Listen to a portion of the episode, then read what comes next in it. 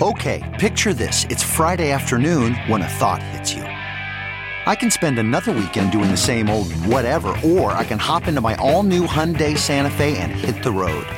With available HTRAC, all wheel drive, and three row seating, my whole family can head deep into the wild. Conquer the weekend in the all new Hyundai Santa Fe. Visit HyundaiUSA.com or call 562 for more details. Hyundai, there's joy in every journey. Okay, picture this. It's Friday afternoon when a thought hits you. I can spend another weekend doing the same old whatever, or I can hop into my all new Hyundai Santa Fe and hit the road. With available HTRAC, all wheel drive, and three row seating, my whole family can head deep into the wild. Conquer the weekend in the all new Hyundai Santa Fe. Visit HyundaiUSA.com or call 562 for more details. Hyundai, there's joy in every journey.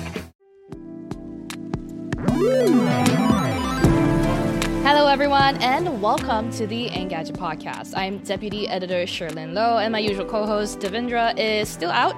So today I have the absolute pleasure of having senior writer Sam Rutherford, who's making a face right now as if he doesn't believe me when I say this. Uh, Sam is joining me as guest co host. Hey, Sam. Hey, how you doing? I, I, I heard a little playful joking in there, okay? I, I get it, I understand. It's not, it's not a joke, I actually appreciate when you're here. Uh, today. Of course, we're here to talk glad, about. Glad to be here. I know, second episode in a row that we're talking about foldables, and that's I think because it is full boy summer, flip boy summer, whatever you call it. And Sam this week published uh, his review of the Pixel Fold on Engadget.com. We also have a special guest uh, to talk about that uh, joining us later in this episode, and then we have plenty of other news as usual to dig through.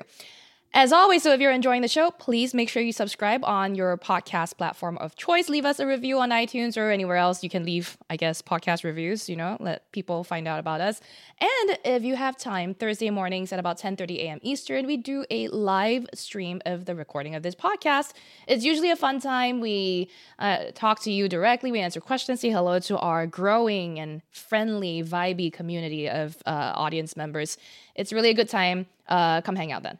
So today, our main topic is the Pixel Fold review, but also the state of foldables. Now that I think we've had a, an opportunity to review a few non-Samsung foldables here in the US, and joining us, making his Engadget podcast debut. And I'm saying this again, if you've been on the live stream, you've seen me hype this up already, but like stepping into the ring over in the eastern corner, all the way in Brooklyn, Mr. Julian Chokkattu, the senior commerce editor at Wired. Hey, Julian. Hey, thank you for having me on the show dang, I give you such a hype like entrance. Yeah, what an intro. I'm like, sorry. I, I'm a very uh, low key, quiet person. So I appreciate it though. It's very, it's very, it was very good. I know. Uh, full disclosure for everyone that's listening, um, Julian Chokkattu's brother, Joel Chokkattu, is also an Engadget team member. Uh, Joel Chokkattu works for us as a video producer. So just like want to disclaim that right there. But we have known Julian for years. Me, Sam, Julian, and former Engadgeter slash persona non grata, Chris Velasco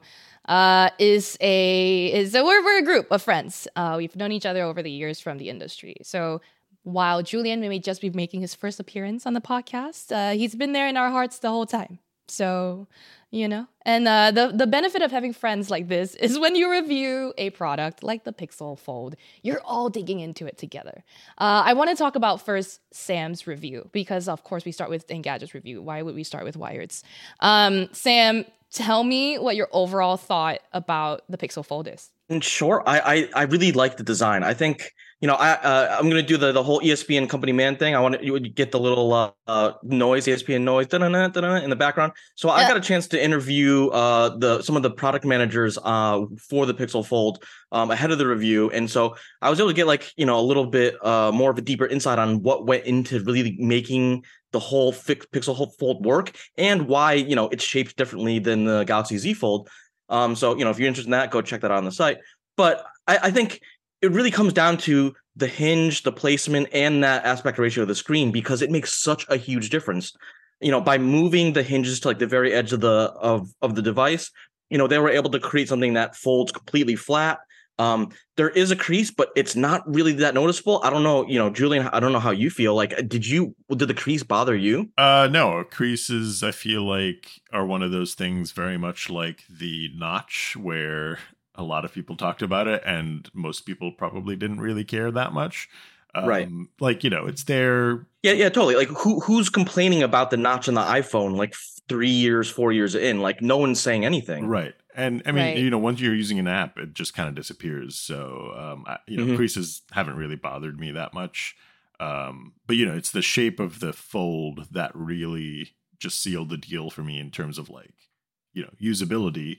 Um, and I, and I guess I didn't really understand that until I started using the fold because you know, with the with the Samsung Galaxy Z Fold Four, like that shape is all I knew uh, in terms of uh, the book like fold fac- form factor and when they shrank it on the fold, uh, the Pixel Fold, I should say. There's too many folds.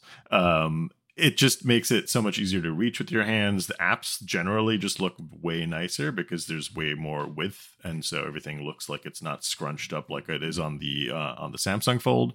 Um, So I don't know that that was like the main thing that just set it apart and was like, okay, I could use this as my main phone. So Yeah. you don't mean shrank it on the Pixel Fold. You mean that the Samsung one is the shrunken one, right? I, I just want to make sure. Yeah, I mean, I guess shrunk in different ways. Um, Samsung is like taller, and so the the screen looks narrower, and and so it's I like see what you're saying. you know compressed. But, but the almost, I guess. skinniness makes it feel cramped. Yes. Um, yeah. a lot a lot of times yeah and i, I think you you made, you made you made a good point and it's like especially in the us we we don't have a lot of the oppos or the xiaomis who are doing foldable phones we don't have those as like a viable option for us and so it's finally nice to have something that you can really like do a proper compare contrast that like hey now there's options and i think for me what it comes down to is uh, I, I love the the design, the the aspect ratio of the thing. Even just like opening it up and you getting a landscape view, that's so much better for watching videos.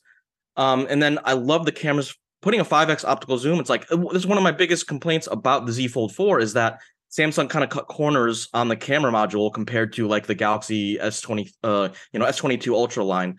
Um, and so you know, I really want that to be, you know, we are paying eighteen hundred dollars for a phone. You don't want to feel FOMO about like the the capabilities although that does come into a little bit of a play here because the pixel fold has the tensor g2 chip and i think that's one of my biggest questions. I didn't don't get into it too much in the review because like you know there's only so many times you can hammer on a phone for being really expensive.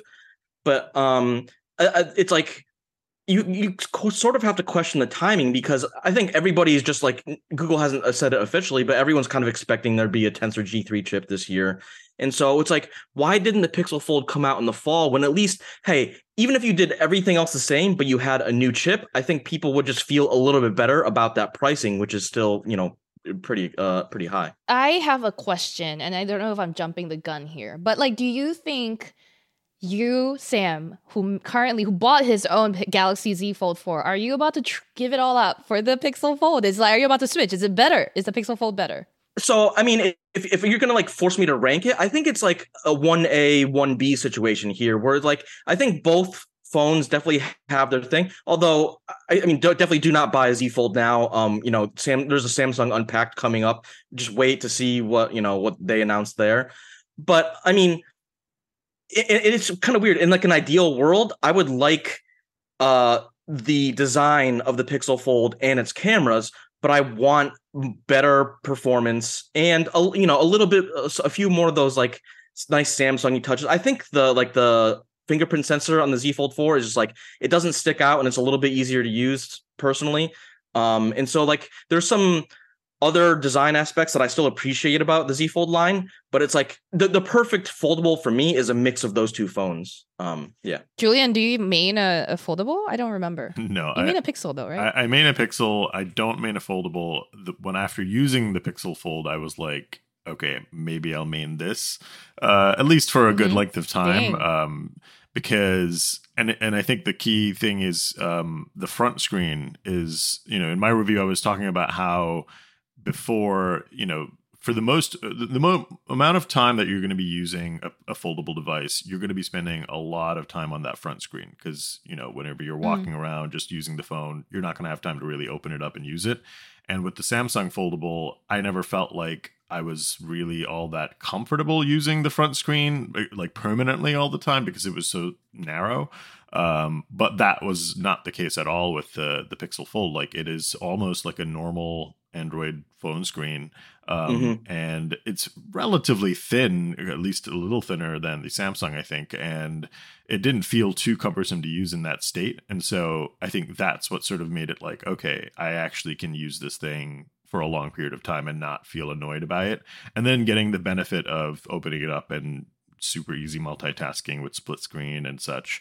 Um, that just just like all right well this this is like a perfect phone in in my eyes in some ways of just like i can do more with it it adds some functionality.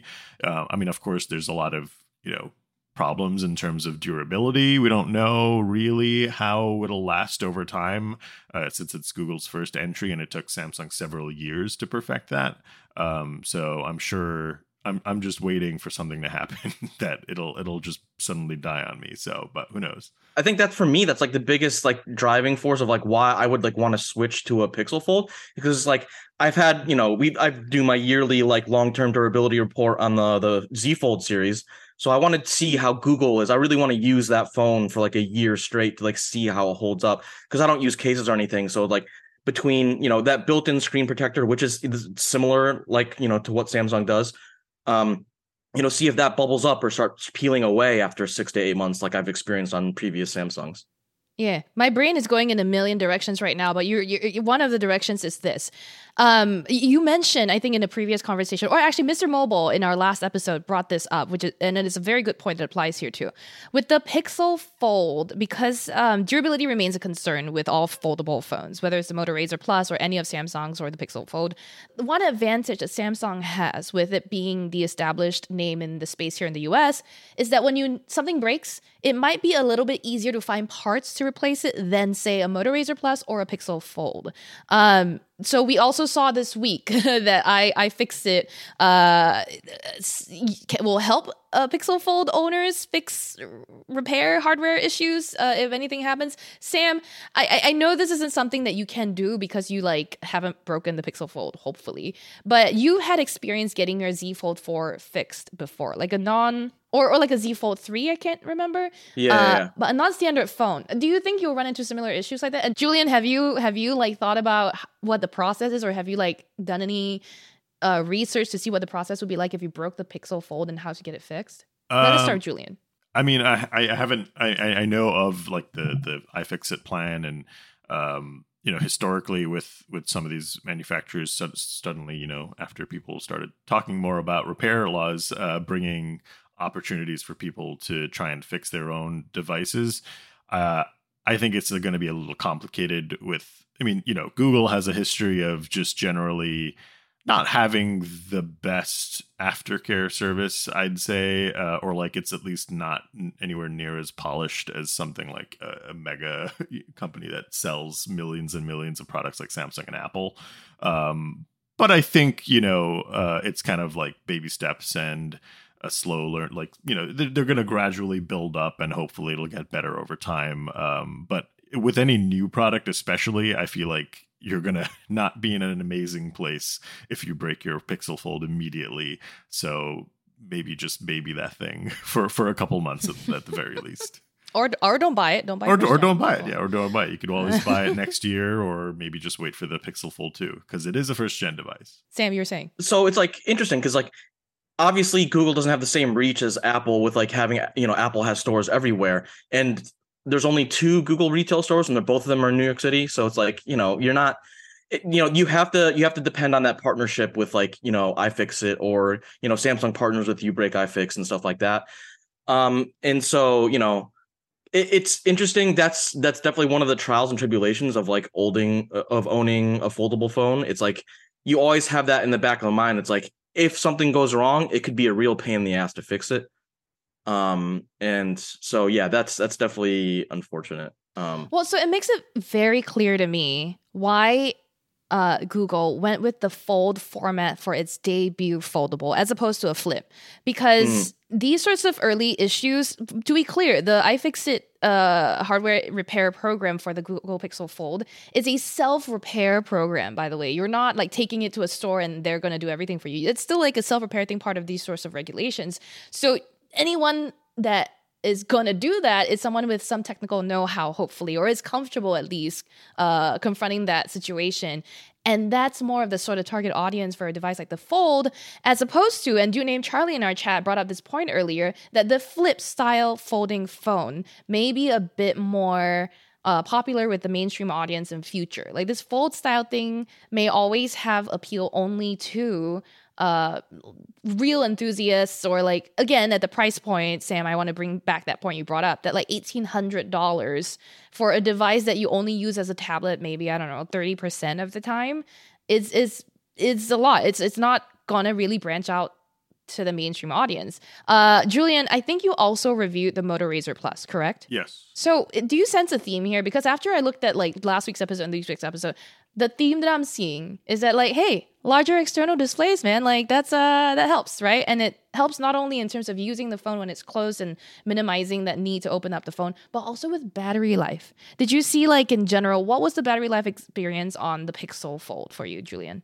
Uh, I mean, it wasn't anything crazy remarkable. It was, you know, sufficient. I'd say it. It for my for my purposes, it, you know, lasted the full day and a little bit more. Usually, um, definitely no battery anxiety or anything like that. Especially compared to like a flip phone or flip folding phone. I think those typically have much smaller batteries, so they're a little uh, lackluster. But uh, I mean, I've never had issues with battery life, even on something like the, Z, the Z Fold 4. Um, so I think that the larger style ones definitely have a, that benefit of just having the larger size. Sam? Yeah. And I was going to say, it's interesting because uh, Julian kind of mentioned this before, but like, because the outside screen on the Pixel Fold is so much bigger, you actually don't, I find that I don't open it as much or flip back and forth as I do on the Z Fold because I can just do a lot more on that outside screen. And I definitely think that helps to preserve a little bit of that battery life.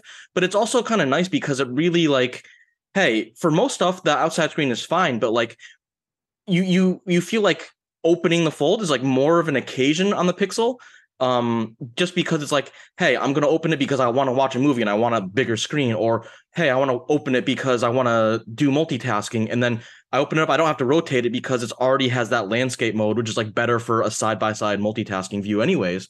And so it's like it, it really plays into that like hey you know there's some battery savings uh efficiencies because of that but it also just you know changes the kind of usability and the way you use the phone and then eh, you, know you're you're also talking about how you know Google didn't maybe didn't want to do a flip style phone first, and I think that is also kind of plays into the Google strategy because you know we've seen like Android 12L, it's like you know kind of like th- those features are trickling onto devices now, and so I don't think it's uh you know it's not a big surprise. It's like hey, the Pixel Fold and the Pixel Tablet came out in the same month because hey, this is part of Google's push to really support big screen devices more than they have in the past. And so I think this is part of it. And then, you know, who knows if we'll get a Pixel Flip?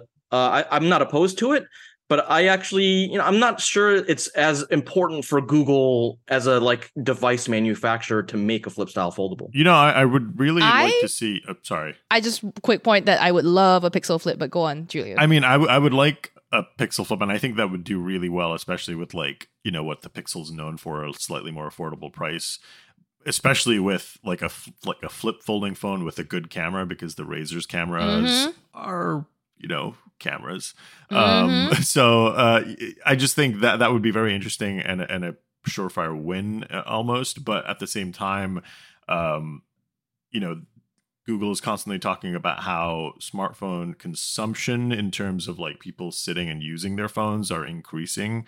Uh, but people aren't buying as many phones as they used to uh, or upgrading as often. And I think people are spending more times on their phone and they probably want to use that on a more comfortable, larger screen. And something like a flip might just not be that priority right now, where you know it's still going to be a kind of a normal s- smaller screen than a fold might be so um or like a tablet might be so i think that's sort of what they're trying to also play on and and and get more people to just enjoy the screen that they're using which is going to be larger Speaking of both the tablet and the Pixel Fold, Sam, you brought up the point about multitasking when you want it. What's the what's that multitasking experience like? For me, I think they haven't ironed out all the kinks, but I think you know you you know the Android 12L slash Android L interface a little better than I do. Is it any good? I mean, like, do you, do would you spend a lot of time on it? Yeah, I, I, mean, I think the one thing that like Google is missing is like the ability to like create app pairs where you can just instantly launch two apps side by side. But for the standard multitasking uh, process, it's pretty straightforward. Um, there's like a kind of hidden taskbar that like appears if you just do like a quick swipe up from the bottom. Uh, it's not quite like the full swipe up and hold that you would do for like to get see recent apps. So you do a quick swipe up, you get a little taskbar, and then you can have you know your it's basically what your home row is on the outside, but you kind of pick that uh you flip it up and then you can pick you know hey I can drag an icon up to the left or the right and you launch right into multitasking mode and then the taskbar just appears so you're just you know there's nothing in the way. And i think it's a pretty straightforward thing. I do think you do have a point about like this whole idea of multitasking on a phone is still relatively new in the grand scheme of things like you know it didn't really become an issue or a thought process until the z fold came about and so you know, you see Google kind of doing their own approach to the taskbar versus Samsung, which is like more of a kind of desktop style taskbar on the Z Fold. Um, and so there's a little bit of like interesting approach, and I think both of them work. And I don't really think that is, I, I don't really have an issue with e- either of those. I think the bigger issue is um, uh, having apps that don't they're not really changing the way multitasking works. So you really have to like you're beholden on the developers to like add new UIs or tabletop modes or just different sorts of optimizations, adaptive resolutions for foldable devices. And I think because Google is, you know, uh, they make Android, but they also make the Pixel Fold, they were able to like, you know, use a little of their muscle to get, hey, here, have these first party apps, have, you know, really optimize these for foldables.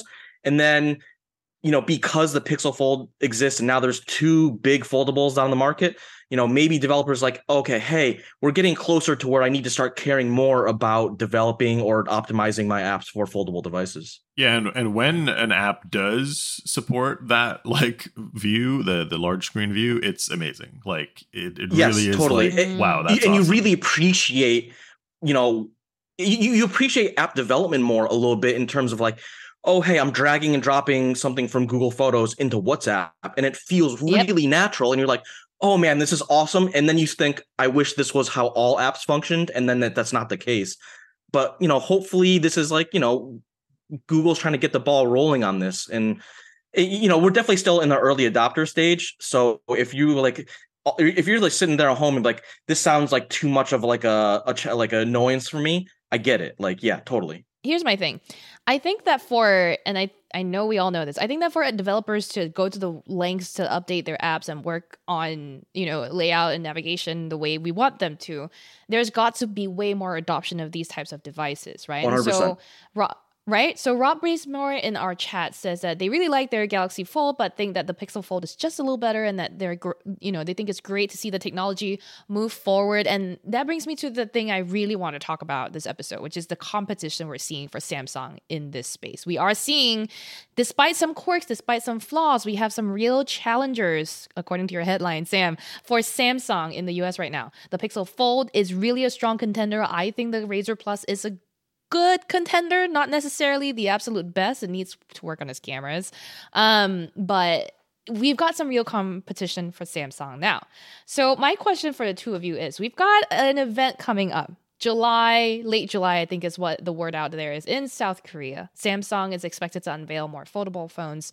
Do you think a, are we going to see that what like what feature sets are we going to see? Are there rumors out yet? Are we going to see larger screens, better cameras? What is Samsung about to do? Julian, go first. Uh, I mean, based on some of the few leaks that I've seen, and also the past four years of Samsung foldables, I don't think they're really going to do anything drastically different from what they're doing now. I think obviously for the the flip, the the larger front screen is going to be the the main appeal and draw, um, because as we've seen with the Razr Plus, having a functional front screen that can do way more than just you know look at tiny little notification icons, I think that's um, that's going to make the flip uh, really more useful every day. And again, it goes back to sort of like the Pixel Fold by improving that front screen, you're just generally making it the whole thing much nicer to use. And so that's going to be, I think, the biggest change. But you know, for the Fold Five, I assume that's what it's going to be called. Um, it just seems like it's going to be, you know, a finer, refined device from from last year's one, which is going to be fine, but I feel like coming from the fold, I might be a little disappointed in a way uh, because yeah, yeah. I just uh, I'm, I'm, yeah. I was like sort of getting that feeling too because based on some of the like the early and these are rumors like these are definitely not you know official info but it seems like you know the galaxy z fold 5 might have like samsung might get rid of the gap in between the, the phone when it's closed which is definitely very nice and it's something i appreciate on the pixel fold but it doesn't seem like we're getting of like an aspect ratio or like a huge design change which i think is what i think more more people wanted to see. It's something i definitely wanted to see and i'm not sure we're going to get it this year.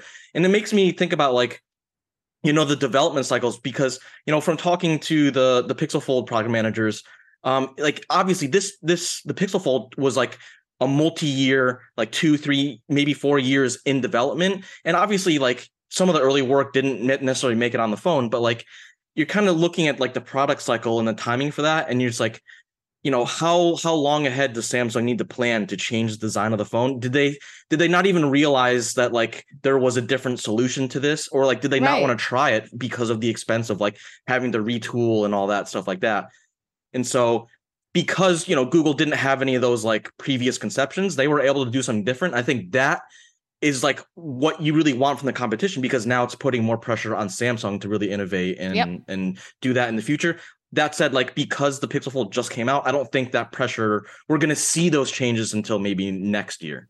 Next year, um, I I think it sounds like uh, people want that gap to go away. That that that rumor seems to be uh, some like of a feature that might be a popular one. But other than that, it does sound like the Fold Five will look very similar to the Fold Four.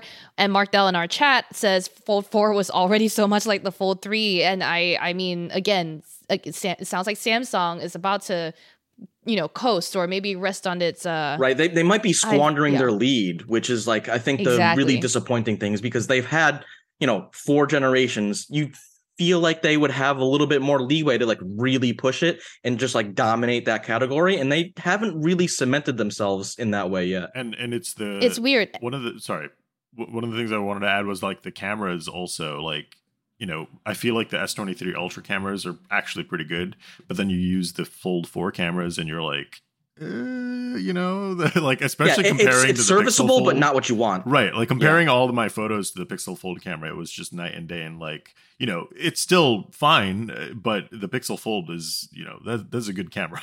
And it's yeah. weird because normally Samsung is like the company known for hardware. Like they were the one doing like 10x optical zooms and stuff like that and so you kind of uh, like expect that they you know really have an across the board like domination in terms of just like the hardware and that's not necessarily the case which is sort of an interesting situation. So we're talking about competition for samsung and it's not just moto and google right now. We've got a lot of chinese companies in the past but now we're hearing also oneplus is working on its first foldable. Sam you're excited about this?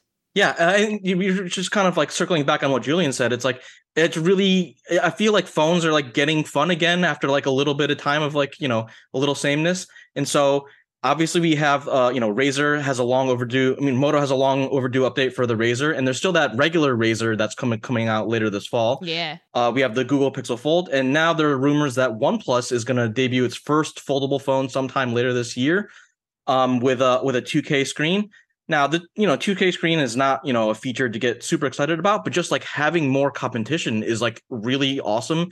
And you know, OnePlus, you know, is do you think there uh, is any room to like make it a little bit cheaper? I hope it does.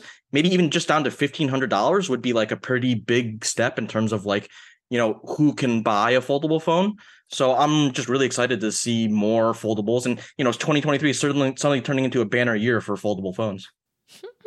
Julian, uh, do you know about this rumor? Is this something that excites you? Uh, yeah. I mean, I saw the leak. I mean, it, you know, it looks it looks pretty good. It kind of similar to the Fold Four in some ways. Um, I think my thing is that like, you know, we complain about phones being the same, and then when the foldables come out, foldables start looking the same like this is yeah. an area of opportunity where you can really do what you want and introduce new styles and concepts and shapes and sizes and i feel like the worry is you know people are just going to copy what other people are doing and stick with something. Like the reason why I think the full the Pixel Fold kind of works differently is because it does introduce a new size and shape um, that makes it more genuinely easier to use. But if this looks like almost two phones, uh, the OnePlus looks almost like yeah. two phones stuck together.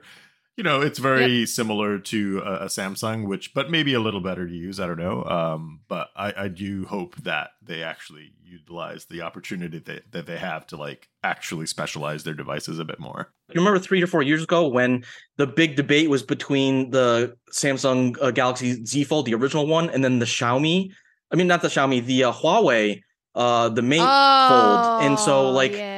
it's like you have because you have the inward folding screen or the outward bending screen, and like. I thought that was a really interesting like thought experiment that we were like getting to see play out in the real world. It's like, does which hinge you know bending yep. direction works better and it seems like the whole inward folding screen like people decided that was the one that won but i'm not sure that like that's necessarily the case or you know i would love to see you know a new version of uh, outward folding phone just so we could you know see what that is like you know two or three years later with better technology talking about phones, we forgot. I forgot the Huawei Mate X was the whole thing, and like I really liked that. I liked the outward bending style, and I can't believe I just just now said that, like the outward bending screen is not going to work because it's going to. I remember we like, were in uh, uh, Mobile World Congress, and you were like yes. real jazzed up about that thing. I was so hype. It looked so good. Everything that we were allowed to look at back then uh, was great. And then they abandoned that form factor, which that's what I think tells me that that probably doesn't work so well in terms of durability.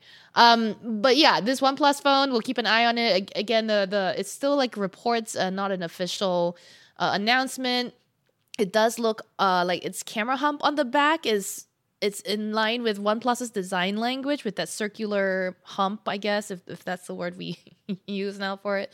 Uh, more camera looking, I guess. Um, but that's the only thing that really seems to distinguish it from the Z Fold style of phone. The shape, format, uh, aspect ratio seems to be the same. So give them competition by doing something different. Don't just give them competition by aping them. I think is our message, right? 100%. Yeah. And OnePlus's track record in terms of that has not always been the greatest in terms of like just innovation because for, like for years the whole thing was like oh we make flagship phones but uh, cheaper um, and yeah. so like yeah, we'll see. Uh, that said, more competition can't hurt. So so in the chat also uh, the, uh, our viewers brought up something that I completely forgot and I think it's funny that we forgot about this. They were like, "What about the duo?"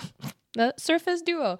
Do we th- do we think No, no, no. And thank you for bringing that up. The Pixel yeah. Fold is what I wanted the Surface Duo to be all along. Yeah. I, I said it like a long time ago before I got a chance to try the phone.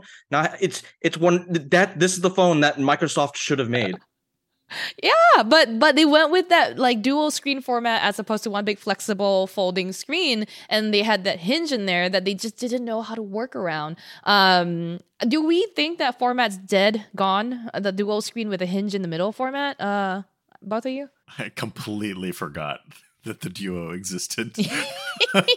um, I mean, no, never say never. I'm sure. I mean, you know, I don't mind it existing if they decide to bring another version. I think, you know, that type of different types of styles and designs is always going to be appreciated, whether, yeah. you know, they can make it compete on the same level with with something like the fold or samsung's phones that i think is a different question because at this point in time it seems like even microsoft is maybe slightly given up on on that that design slightly. And, yeah so I, I don't know what the utility there is for for microsoft but um i don't know. I mean i wouldn't be opposed to seeing something new if they if they can you know swing it in certain ways but if microsoft makes a new surface duo it, they just, just put a foldable screen on it because a lot of the things that they were trying to do is like what the fold actually the pixel fold actually does and it's like yeah. okay this is this is where we're going here.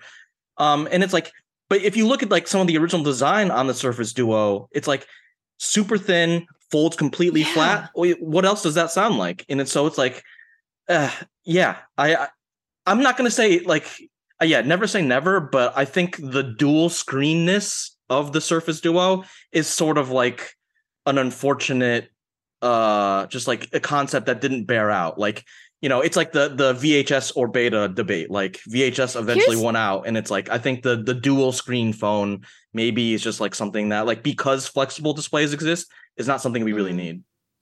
I think here's the thing that um uh the the dual screen format might have been able to do better. And by the way, shout out to KP for being the one that brought up the Surface Duo in the chat.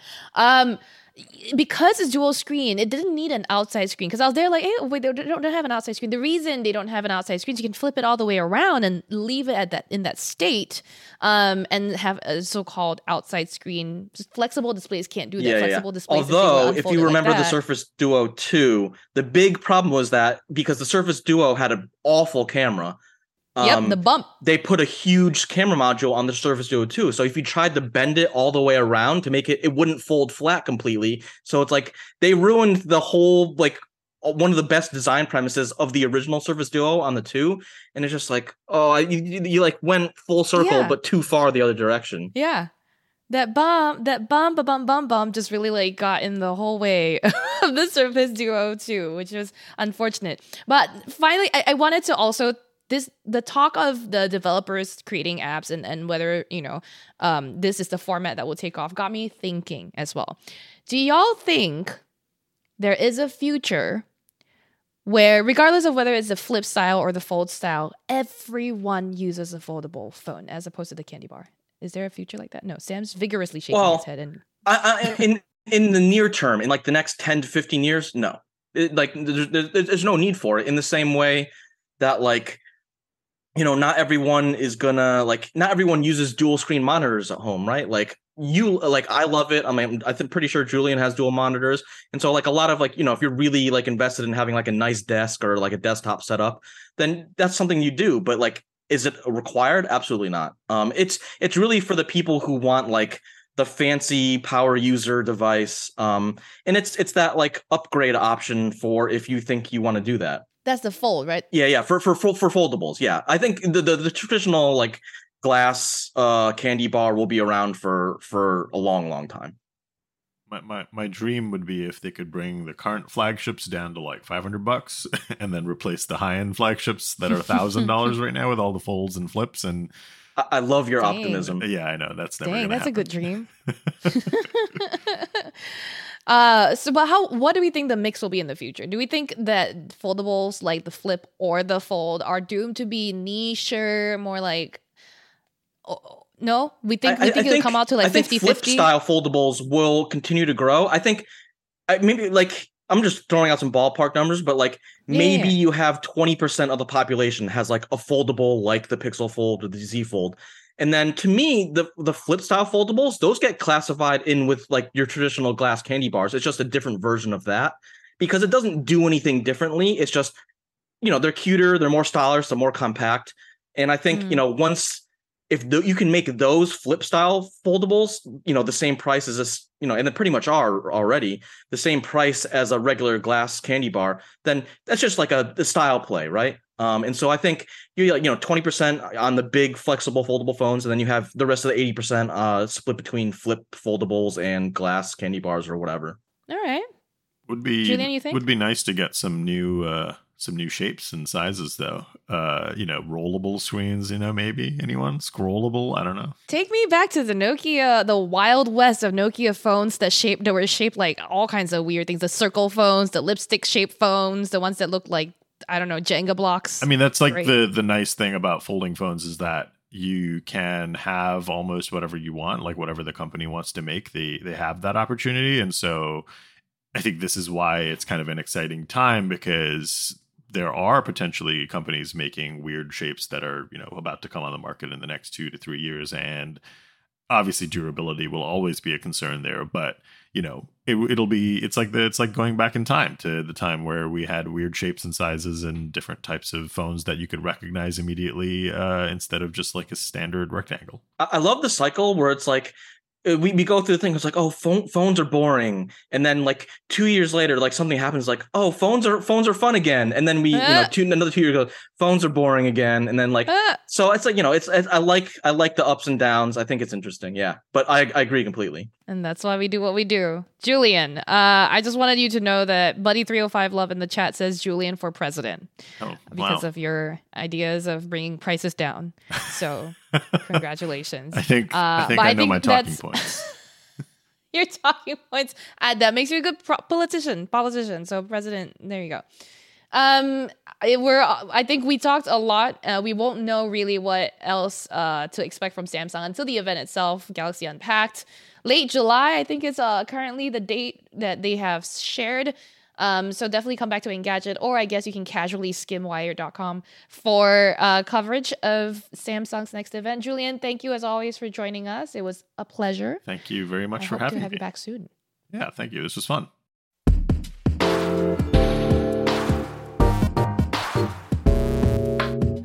So, somewhat related to uh, our talk about the Pixel Fold, this week in other news, we heard that Google is no longer building its own augmented reality glasses. We remember the remember project, I guess Iris. Remember the, the glasses that would translate like what people were saying.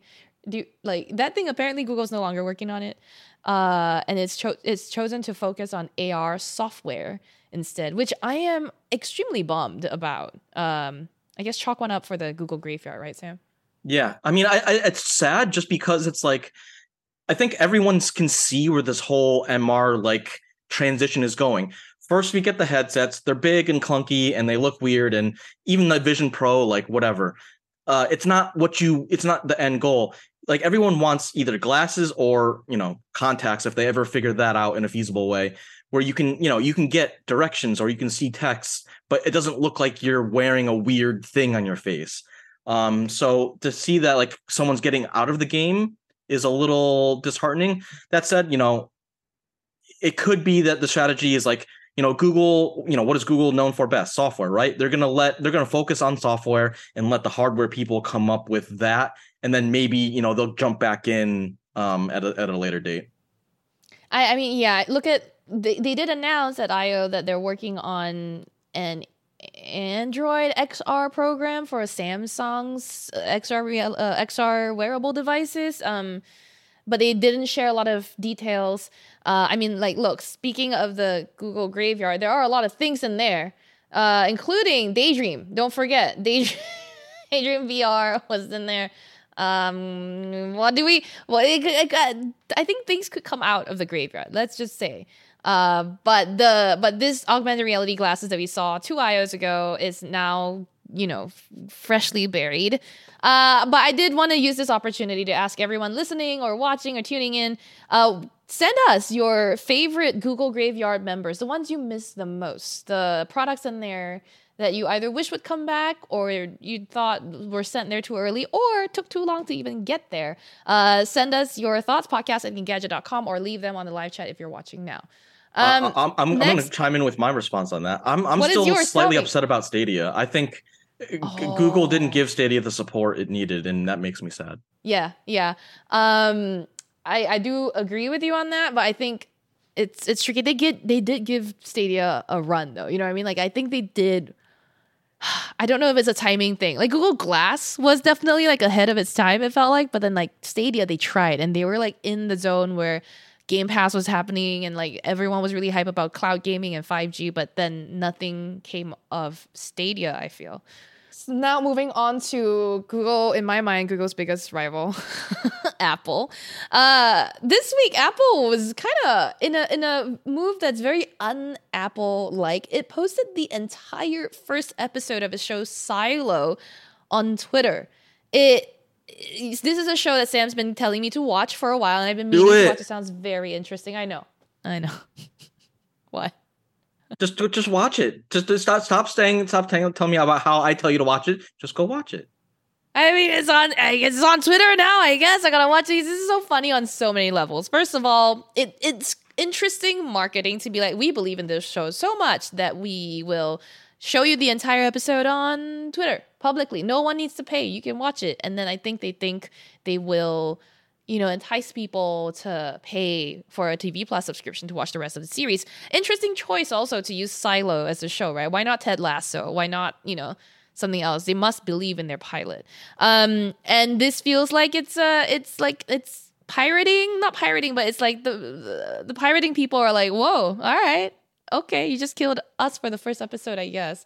Um, Sam, what do you think? I remember you had like some comments during this yeah. time. I mean, Silo is a great show, but I think this is like does two things.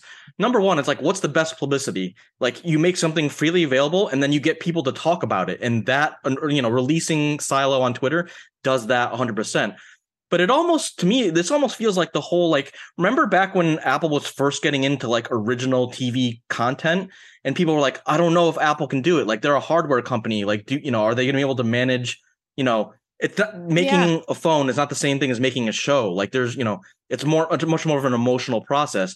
And I think to, for them to be doing this is kind of like, hey, Apple TV is like here. It's like there's a lot of good shows, and like we're we're so proud of our stuff that like we can we can tease a great show like Silo like this by making it freely available. And then hey, if you like it, you're gonna probably gonna want to finish it up, and maybe you you know pay for an Apple TV subscription. I I also think it's uh interesting they chose Twitter as the platform, and I think this also speaks a little to Twitter's endurance still uh, in the space, and it's partly because I mean, you know, why why do Twitter? Because Twitter is still where most of the users are. I mean, look at Mastodon, look at Blue Sky. I mean, we wish those things would take off, but the user base is just not anywhere near Twitter's level, and Twitter is so much more shareable, easily accessible. If anyone wants to watch this first episode of Silo, they don't need really a Twitter account, I don't believe, until Elon Musk listens to this and decides to change policy, I guess. But you know, it's it's a commentary both on Apple and Twitter at this point. This one story manages to cover yeah, two and, things. And you were saying before how like, you know, Apple is Google's biggest competitor. And it's like, oh, there's a probably good reason they didn't put it on YouTube. Um, because mm, mm-hmm, yeah. Mm-hmm. So yeah. That's a good point. I was like, where else would they put it? I guess Vimeo. Vimeo's over here, like, bruh, bruh, bruh. bruh, yeah, we, bruh, bruh. Hey, don't forget about us. We exist. Next thing you know, Crunchyroll is like, Ohio. you anyway. just wanted to say Ohio. I just wanted to say Ohio because I must. No. Anyway, uh, so that was just really funny to see. Uh, this week, also in other news, we heard about, and this one you might be interested to learn that I got very confused with this acronym the SAE. Uh, it's creating a standardized version of Tesla's EV charging plug.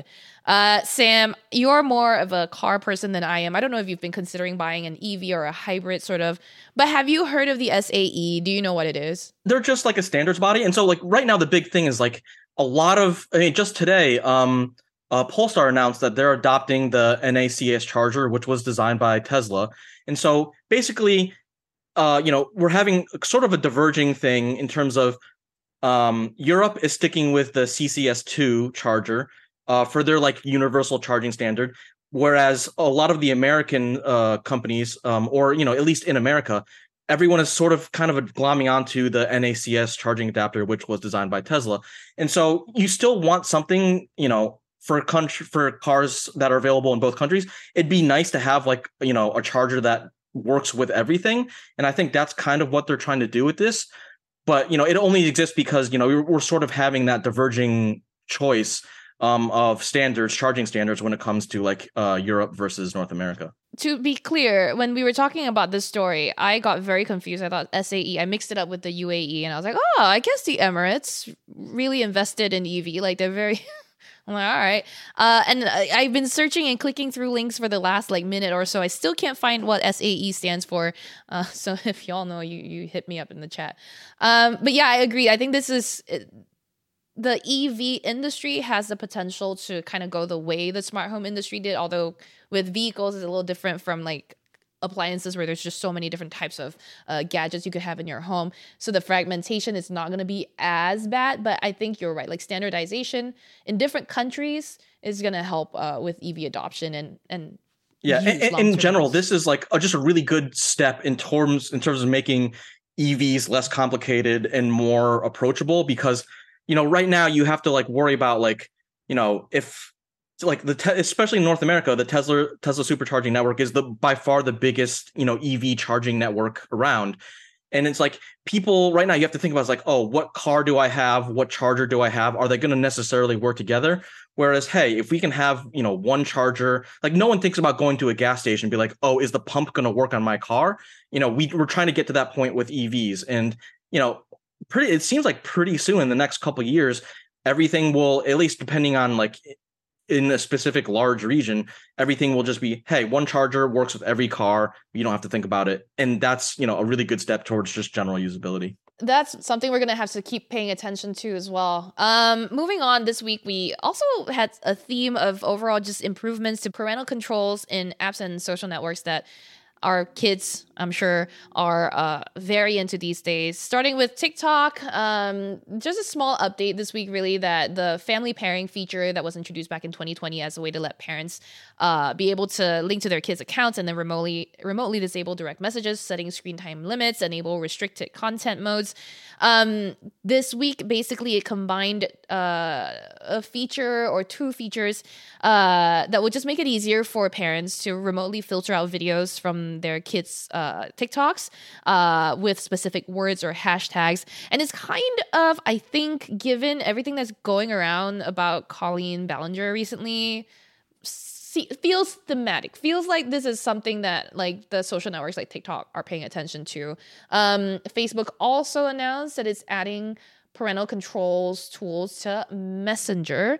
It will allow parents to see who can message their kids and this is just like the first set of tools that are coming to a family center uh, it will help you see and control how your teenage kids are using messenger see how much time they spend on the app uh, and also their privacy and safety settings. Sam, this actually this couple of news items this week got me thinking we should do a parenting and tech related episode on the podcast and i would love for you and dev and other parents from the team to be on there and hash things out because i think y'all have a lot of great tips for other parents that might be tuning into this show, but also y'all have different philosophies, I think, on on Yeah, I mean, my, my you know, my kid is still young enough where like he doesn't have his own device. Like, you know, he's he's not even two yet. Um, but he will be soon. So like I don't you know, I'm just like kind of putting the whole social media, like how to uh, tackle that with children. I'm putting that conversation in the back of my head and trying to postpone it for another like yeah. as many years as I can. um but you know, I, I think it's it's obviously very important.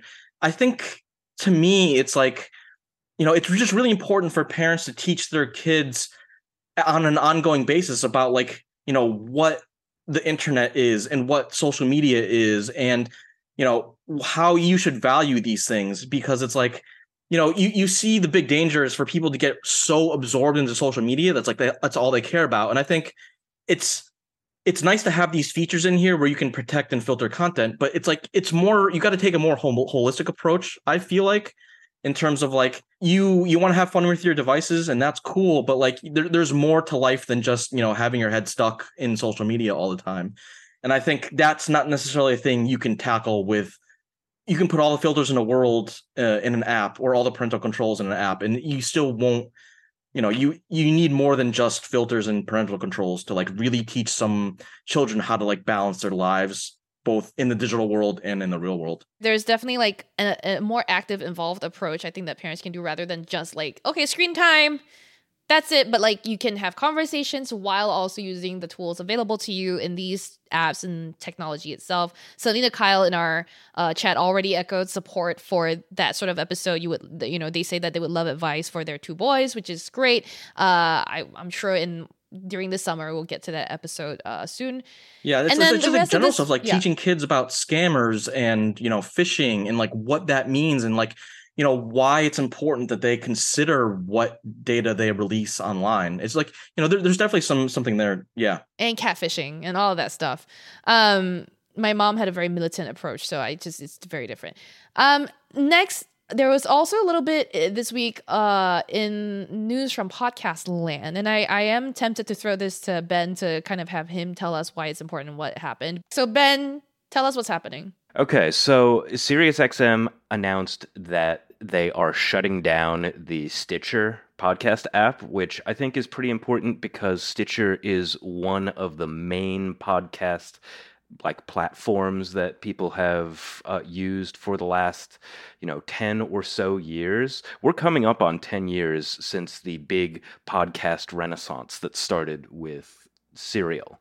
Um, so SiriusXM uh, bought uh, Stitcher in uh, 2020 from EW Scripps, another you know big content company, and now they want to get people onto their SXM app. And so a lot of people to be clear, that is Stitcher. that is SXM, not SNM. SXM, Sirius XM app. So a lot of people loved Stitcher for a lot of reasons. Stitcher like had um, a small content arm of its own. It also had a premium tier where you could just pay to get ad-free podcasts, and also in some cases like get uh, new episodes earlier than um, you otherwise would. And with this change to SXM, they're not going to be able to do that um, people who already paid for Stitcher Premium are going to get like six months of SXM Premium, whatever the, the paid tier is, but you're still going to need to listen to ads, and that is the way things are going to be for the next you know foreseeable future we'll see if anything changes this comes after gimlet anchor and parcast were subsumed under the spotify brand all of this stuff is not so surprising. After Sirius bought Stitcher, you can only imagine that eventually they were just going to become one thing. Uh, it was only a matter of time before Spotify like really started bringing the businesses they bought closer to their brand, but it just feels like a significant sea change in the podcast landscape.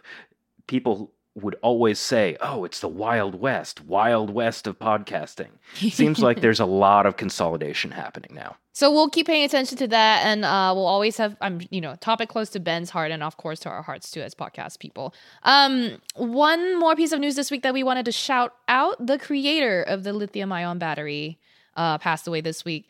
And I knew this was worth mentioning when I said that. And Ben went, John Goodenough is it? Like I was like, oh, okay, this is a name people know. I I myself wasn't very aware. Sam, any feelings about John Goodenough? I mean, the guy was a legend. Like, you know, he he uh, not only was he like uh helped break through like lithium ion batteries, like you know, he worked on some of the memory improvements on like what eventually became RAM, random access memory. Um, th- th- like this is guy is like he his A career is like you, you could like I, hopefully you know I want to read like a good biography about him someday. Um, but like yeah, like obviously a big loss, but like this guy was like a really you know big name in terms of like a lot of the technology in the last like 50 years. He was uh, uh, a hundred years old, and that was a good long, and it sounds like a really accomplished life that he led. So, uh, pour one out. Rest in peace. Moving on to what we're working on this week, Sam. What are you doing this week? I am deep in testing the uh, Asus ROG Ally. You know, they're a kind of Steam Deck competitor. Um, and so uh, hopefully we'll have something for that uh, next week. Um, I'm trying to do a little bit different, more of a face-off style review, um, just because it's like, who, like, you know, if you're thinking about buying a handheld gaming PC, what are the two choices? It's the Steam Deck or the ROG Ally. And so I, I really want to dive down into that and, you know, try to give people some good advice about what to think about if they're considering getting one of them. Yeah, I mean, while we're talking about this, can, can you bring the Ayaneo t- uh, today to the office so I can see it? Thank I, you. I- you, you. You can have it. Yeah, I'll just give it to you. Thank you. Yeah. uh, Um, but you're also, yeah, go on. Yeah, so yeah, Cherlynn's trying to get on the uh, handheld gaming PC uh, bandwagon, so you gotta gotta lend her some devices. And I'm also working uh, sort of in the background uh, on the Lenovo Yoga Book 9i, which is their dual screen thing. Um, I got I gotta I gotta bring out bring that out to some coffee uh coffee places or cafes to like get people's reactions about like yo what is this dual screen nonsense. Um, but Yes. yeah, Uh, I have been working on uh, helping. So we have a new team member. I mentioned before, Malak has joined our team. She's our new health and fitness reporter, and she's very um, well connected in the uh, science and sort of uh, health side of medicine sort of side of things. And we've been trying to do a bit more rigorous testing on the Dyson Zone. That's happening this week. I'm also doing some more uh, reporting in the background for a story I'm very excited to have go up, hopefully by the end of the next month. So uh, stay tuned. We're also doing a bit of um, rejiggering of the whole reviews program here at Engadget. We want to do just now that we have a few more people, we want everyone to kind of un- learn what the Engadget review structure is like, but also with people like Sam on board, we want to like re- codify and really make our reviews testing program so much more uh, scientific, just just a better program overall. I can't remember comprehensive, structured. Like there's it's the tests are things that you can trust are both realistic and also repeatable. Anyway, there's a lot of thinking that goes into this. I know it looks like we just spit stuff out overnight, but it's it's a, it's a whole process. So um, hopefully we'll have something really good for y'all um, in the future. Around Engadget too, everyone on the team, specifically the commerce team and our senior commerce editor uh, Valentina Palladino, they're hard at work because Amazon Prime Day is coming very soon. It was announced, I think, last week, uh, maybe that Prime Day this year is what two days in July? I think July 14th and July either 13th or 15th, one of those. Um, so we'll have plenty of coverage on how to get the best deals, what the best deals are. Uh, so stay tuned to Engadget for all of that stuff. Maybe start putting stuff in your cart. See, keep an eye out on what you want.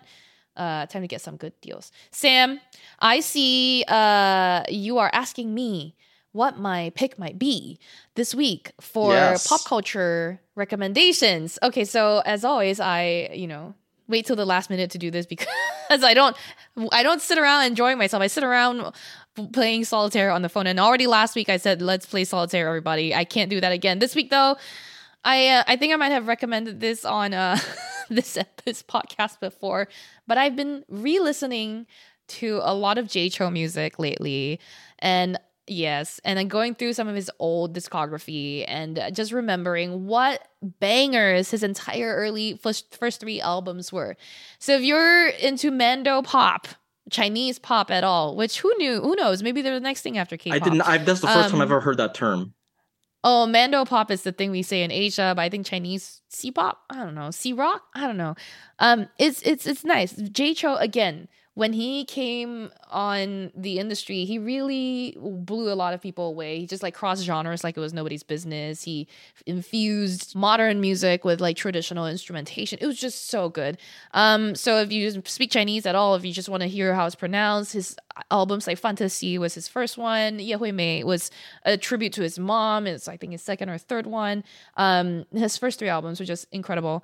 Uh, I'm getting such a kick. And then of course those of you who don't want to listen to Mandarin or Chinese music, uh, I have a recommendation for you too. The other thing I do with my time now, instead of play solitaire, is uh, the New York Times crossword app. I play Wordle, I play Spelling Bee, I play uh, even tiles and and the traditional crossword. This week, actually, literally yesterday, I found out that the New York Times has added a new game to the app. It's called Letter Boxed. It's a lot of fun. Um, it is, as always, a word game, a puzzle based word game, and uh, or a word based puzzle game. It's basically a square where there's letters on each side, and you have to form words uh, by using letters of non like the letters can't be from the same side, so you have to jump to a different side each time. Um, really intriguing, very cool, and then you have to clear all the letters and make sure you cover all sides within five moves. Very fun game. Uh, if you have the New York Times app, go check it out. Sam, what about you? What should I do other than uh, play well, I actually definitely want to play. I'm so one of my secret like long term projects is I want to do a 365 day streak in Wordle. Um, and so Ooh. I'm at 145 days right now. My last record was 180 days, and then I went on vacation, and the time change screwed me up. So uh, I'm trying to do that. So I, am like, I, I, love spelling bees uh, in the New York yeah. Times app, so I'll have to try that out but I, I mean, I'm just gonna. I want to watch more C- Marvel Secret Invasion. I think uh, obviously, like a lot of yeah. comic book fan, fans, like this is like on their radar. I'm not like you know spilling any hot news to anybody. Um, and I'm enjoying it more than I thought I would because I hate the evil clone trope in like comic okay. books. Uh, yeah. It's like one of my least favorite tropes. Um, yeah. But I think they're making it work in this. Um, the yeah. second episode uh, they they kind of flesh it out in a way that I appreciate. Um, and they have some you know some back and forth between uh between Nick Fury and Rhodey in terms of like you know how they see their role in the you know in protecting the world and all that, um, which I thought was really interesting. Well, I can't wait to watch that. I saw a little bit of it, and uh, I'm glad to hear that you enjoyed it despite the evil clone trope. Um, but yeah, I think that's about it for this week. Well, that's it for the episode this week, everyone. Thank you as always for listening. Our theme music is by game composer Dale North. Our outro music is by our very own Terrence O'Brien. The podcast is produced by Ben Ellman. You can find Sam online at At Sam Rutherford on Twitter. If you want to send me uh, fun word games that I can play for free on the internet, uh, I'm at Cherlynn Low still on Twitter. Email us your thoughts at podcast at engadget.com. Leave us a review, please, on iTunes, and subscribe on your favorite podcast platform.